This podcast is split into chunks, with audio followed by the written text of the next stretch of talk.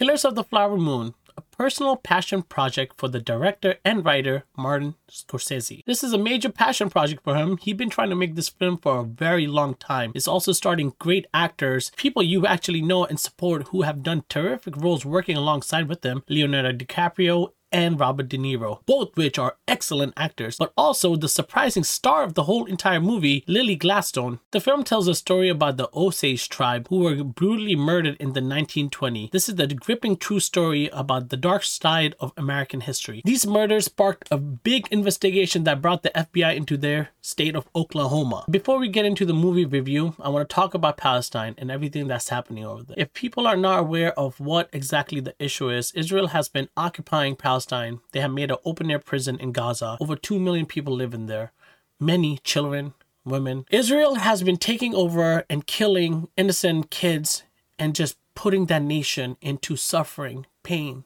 torture, all they have seen their entire lifetime. All these kids that are 14, 15 have only seen war, bloodshed, and they're dropping bombs after bombs. Gaza is from one end to another just 30 minute drive. It's not big. They have the West Bank closed. Gaza is a prison. And they're just bombing it. They just bombed the biggest, biggest hospital in Gaza and the oldest hospital. That hospital existed before Israel even came. Israel is an occupied land which is originally Palestine. Palestine is still there. That is Palestine, free Palestine. This movie couldn't have come out at a better time. It plays in part with everything that's happening this day.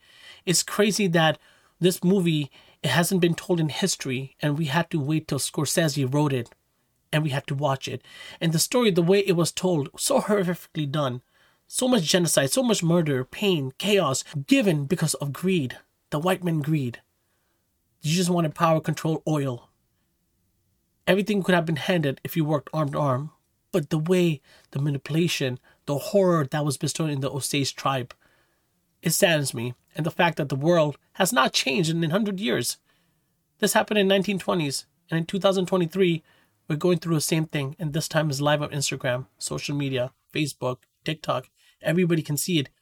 Yet our leaders are so blind they actually support the enemy, the empire, basically. US thinks they're Superman, Israel thinks they're Superman, they're Homelander. Please educate yourself, know the history, know the chaos, know the pain. Over 6,000 people have already died, and this has been happening for over 70 years. Now let's get back to Killers of the Flower Moon.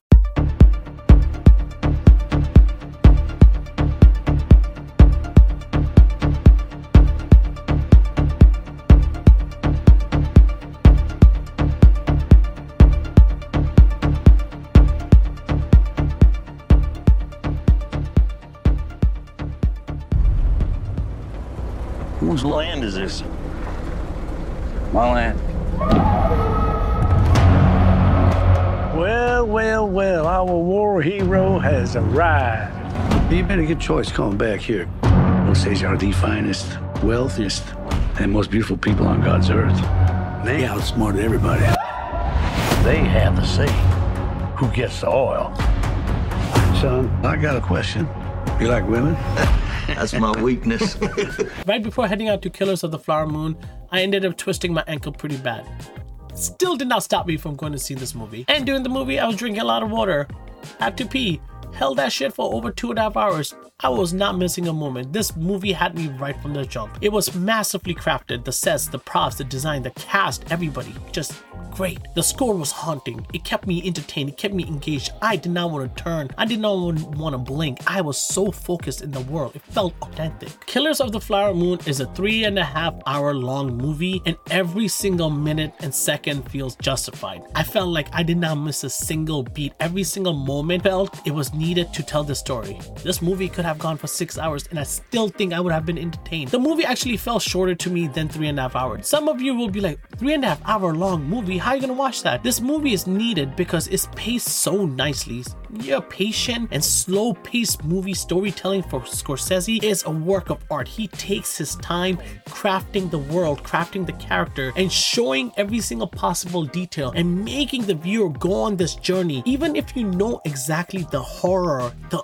untold story of this dark history of United States that have been trying to hide, because Scorsese brings it to life so beautifully. The set, the world, everything is crafted like you are watching 1920 era era. Everybody was casted well for that. You could see the greats behind me. Robert De Niro, Scorsese, Lily Gladstone, and Leo, all incredible. Everybody complimented each other, and every time they were on screen, they commanded the screen and every single dialogue, acting, emotion, expressions. They actually visibly they were into the characters. You could see it oozing out of them. All three of these are gonna get Oscar nomination. I will be shocked if they don't. And I think Lily and Leo are gonna win it. Lily carried the movie. I was not familiar with her until this point. I know she was in certain people. I have not watched that movie, but she completely stole the show. She was on, she had screen sharing with Leo and De Niro, and she outclassed them. There's this one moment is also in the trailer where she falls on the stairs and starts crying. When I watched the movie and what led to this point and how that moment happened, it impacted me in so many ways. Her acting, the way her expressions were, the way she was looking, the narration from her point of view, everything was haunting. It was scary. Her on screen presence was incredible. I loved every moment she was there and she shined. Leo, there's not enough words to describe this man. He is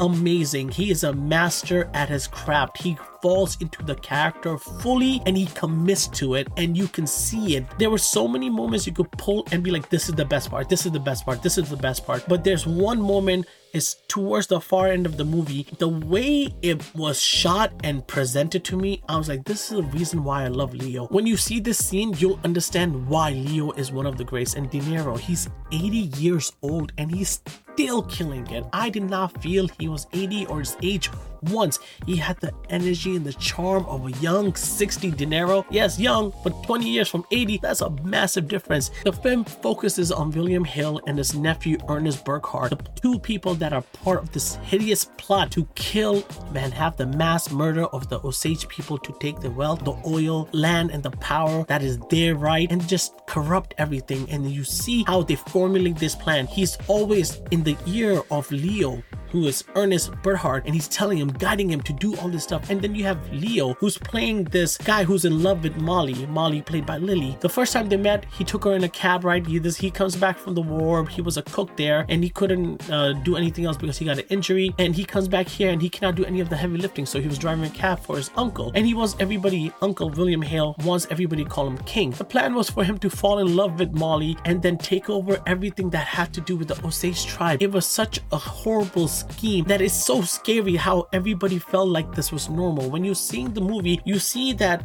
every character that's on the other side, not the Osage, and they're watching it and acting like this is normal. They use the name of God. They feel they say that they're God loving and God protects them and God this, and they make it seem like they're the good guys. And it's crazy to see that this was the normal back then and how much suffering and pain that was caused. And it's chilling to see that happening on screen, and then you can relate what's happening in Israel Palestine, and it's like, man.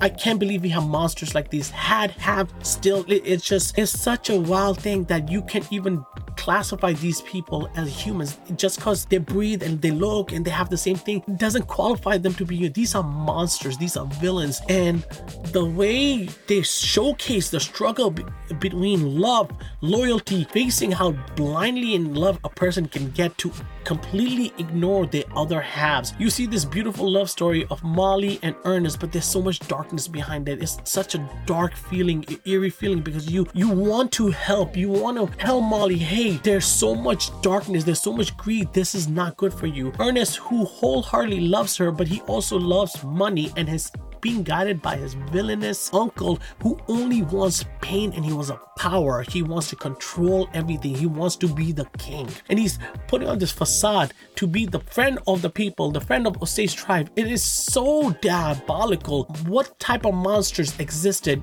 You, as an audience member, somebody who hasn't been taught this history, you're like, how the hell are we not talking about this? How the hell these important key factors went into making oil companies so filthy rich? The Osage tribe is the key founder, one of the key members of the big oil boom. They were one of the richest, wealthiest family in America, and this all happened, and no one talks about the dark chapter. And it took Scorsese to write it, direct it, cast it, and show the horrific light which is this side of America, and the winners get to decide the history and they write the books. It's crazy to think that a type of movie like this left a big mark, but when I think about what the realistic outcome probably was in that time, it could have been far worse, and there were probably a lot of people quiet. It makes me sad that the world still hasn't changed really.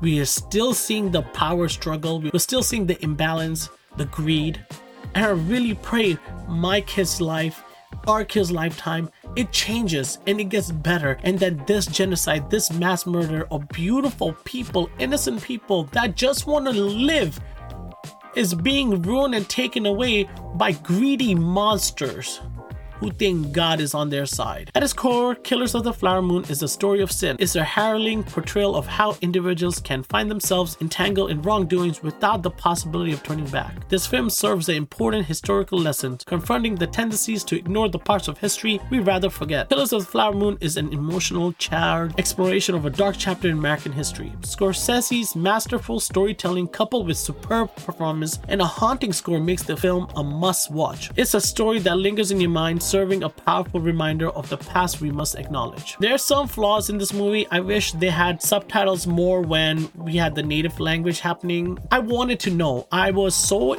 involved, so committed to this movie. Even in pain with twisting my ankles while massaging the whole time, I was so committed to this movie that I wanted to know every single possible details. There were many moments they were speaking in this native tongues and I feel like I was missing out. I didn't want to miss out. I wanted to know more and I felt that was taken away from me. This movie is a movie of the year contender. Across the Spider Verse is another one, and so is Oppenheimer. I think these three are easily the best movie of the year so far from what I've I feel all three have left a lasting impact. I love every single one of them. Every single one is individually different. Two of them are two stories, but I think when it comes to just storytelling and the way it was done, Scorsese just masterfully delivers it. I loved everything about it. The goats over here, I call these for the goats. Incredible. Lily Gladstone, she stole the show. Her portrayal of Mollie was incredible. Leo, his portrayal of Ernest, I felt like he was the character misunderstood and then stuck in the middle. And De Niro, man 80 years old i give you the flowers man. You are there's a reason why scorsese loves you. It's because there's no one like you that can play this in the way you do. Have you seen Killers of the Flower Moon. Share your thoughts, comment below, like and subscribe. Tell me what you think about this movie. Please pray for Palestine, free Palestine, all these innocent people. It makes me sad going on social media, but I have to see it. I have to get the message out. We cannot just stay quiet when we see another shit like the Osage shit happening, but this time we actually have information. This time we know. Don't be on the wrong side of history. Please talk to other people, let other people know, make noise so we can stop this genocide from happening. I'm so I'll catch you next time. Bye bye.